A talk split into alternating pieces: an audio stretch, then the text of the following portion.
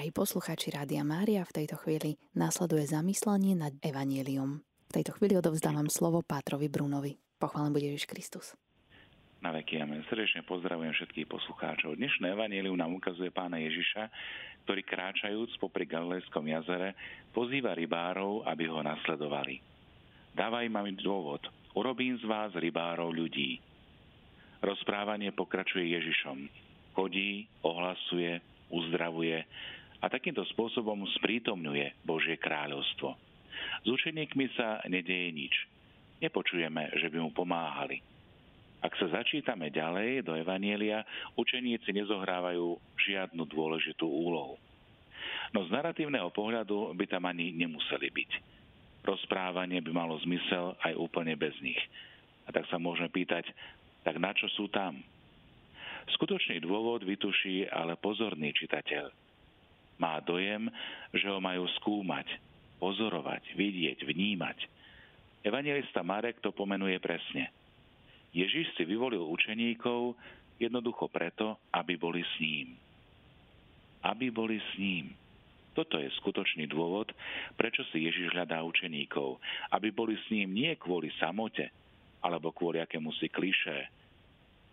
Byť s ním im otvorí oči, aby videli, ako ďalej, aby videli ako on a zároveň aby pochopili, ako nevidieť, prehliadať, uzdravovať, ale aj kriesiť. Učeníci, milí priatelia, sa stávajú dôležitými osobami, ktoré práve svojim močaním, tzv. narratívnym tichom, tým, že sú a existujú ako keby na pozadí plátna, pozorujú čitateľa, aby zaujal ich pozíciu. Pozorovateľa, ktorý je prítomný skutkov, ktoré robí Ježiš. Teda, aby bol spolu s Ježišom a vnímal ho. Byť s Ježišom však neznamená byť u neho zamestnaný v úvodzovkách a po šichte ísť domov. Učeníci v Antike zostávali so svojím majstrom, aby spolu s ním prežívali všetky momenty dňa. Modlitbu, prácu, odpočinok aj zábavu. Samotné vyučovanie nasledovalo až počase spoločného života a práce – až keď videli, ako žije, akým spôsobom žije, začali im vysvetľovať, prečo takto žije. Po praxi nasledovala teológia. Celé rozprávanie nám dáva nasledujúce impulzy a zároveň nás pozýva žiť ich spolu s ním. Byť s Ježišom. Existenciálne ako osoba sa približuje deň čo deň k druhej osobe, aby ju spoznávala.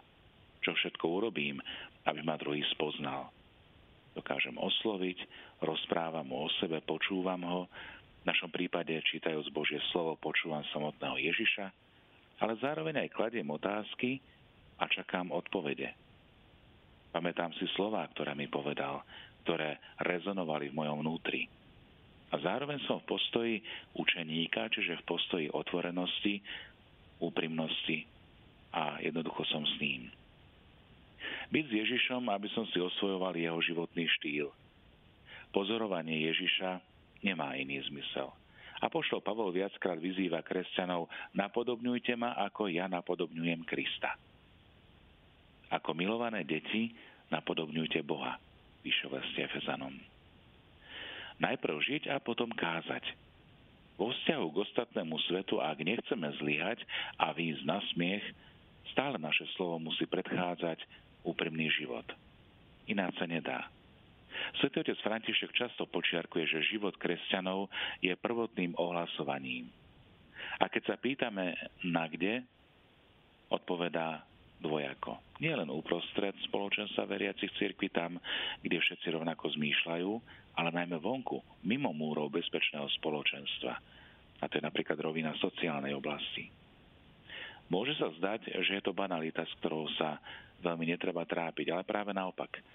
V tomto sa ukáže, či sme naozaj kresťania, alebo čo sa iba tak voláme. Ako by sme už zabudli na roky, keď sme my utekali, naši otcovia alebo dedovia, a teraz nemyslím na začiatok minulého storočia do Ameriky, ale myslím na roky komunizmu. Na západe nám vtedy otvorili náruč. Dokázali by sme takto otvoriť náruč my teraz, v súčasnosti? Isté prídu i tí, ktorí argumentujú veľmi logicky, prečo to urobiť, ale aj prečo to neurobiť. Netrápia ma komunisti, ktorí sú tu a ktorí tu ostali, ani liberáli, ktorí zbohatli a nevedia si ďalej od nosa. Mňa kresťania. A chcem sa pozrieť na svoj životný príbeh, ako ja ohlasujem Krista. Ako my ohlasujeme. Anonymný autor z 3. storočia po Kristovi píše, že kresťan je ten, kto napodobňuje Kristov životný štýl. Imitácio Christi. Byť kresťanom znamená byť dobrým, spravodlivým, ale zároveň učenlivým. Byť osobnosťou, ktorú charakterizuje integrita, celistvosť, nie rozpoltenosť, polovičatosť. V jeho srdci sa nenachádza zloba, ale dobro, dobroprajnosť a srdečnosť. Nedovolí, aby bol chudobný utláčaný. Dokáže podať núdznemu. Pláče spolu s plačúcimi a prežíva jeho bolesť. Podobne sa teší s radujúcimi. Všetkým otvára svoju náruč, svoje srdce aj svoj dom. Pred nikým ho nezatvorí a dokáže prijať bedára k svojmu stolu. Toľko z dielka z 3. storočia. Milí priatelia, učeníci sú pozvaní a spolu s nimi aj ty, ktorý počúvaš toto zamyslenie, ktorý čítaš riadky z Božieho slova. Sme pozvaní k tomu, aby sme boli jednoducho s ním, s Ježišom. Aby sme ho počúvali, aby sme vnímali nielen jeho slova, nielen jeho zletné, krásne myšlienky, ale aby sme sa inšpirovali jeho postojom, jeho pohľadom aby sme si ho všímali a videli, ako koná, ako zmýšľa. Nechajme sa teda pozvať na túto cestu. Začíname nové obdobie, obdobie cez rok, obdobie, ktoré nám bude hovoriť o Ježišových skutkoch, o tom, ako ohlasuje Božie kráľovstvo, ako vyzýva ľud na pokánie. Nož a toto pozvanie je zároveň pozvaním aj pre nás. Pozrieť sa dovnútra, aby sme sa dokázali s očisteným pohľadom pozrieť na vonok kto hovorí, že zostáva v ňom, má teda aj sám žiť, ako žil on.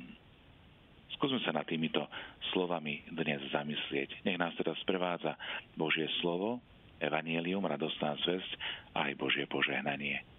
Nech vás žehná Pán, nech vás chráni od zlého a privedie do života večného. Mene Otca i Syna i Ducha Svetého. Amen.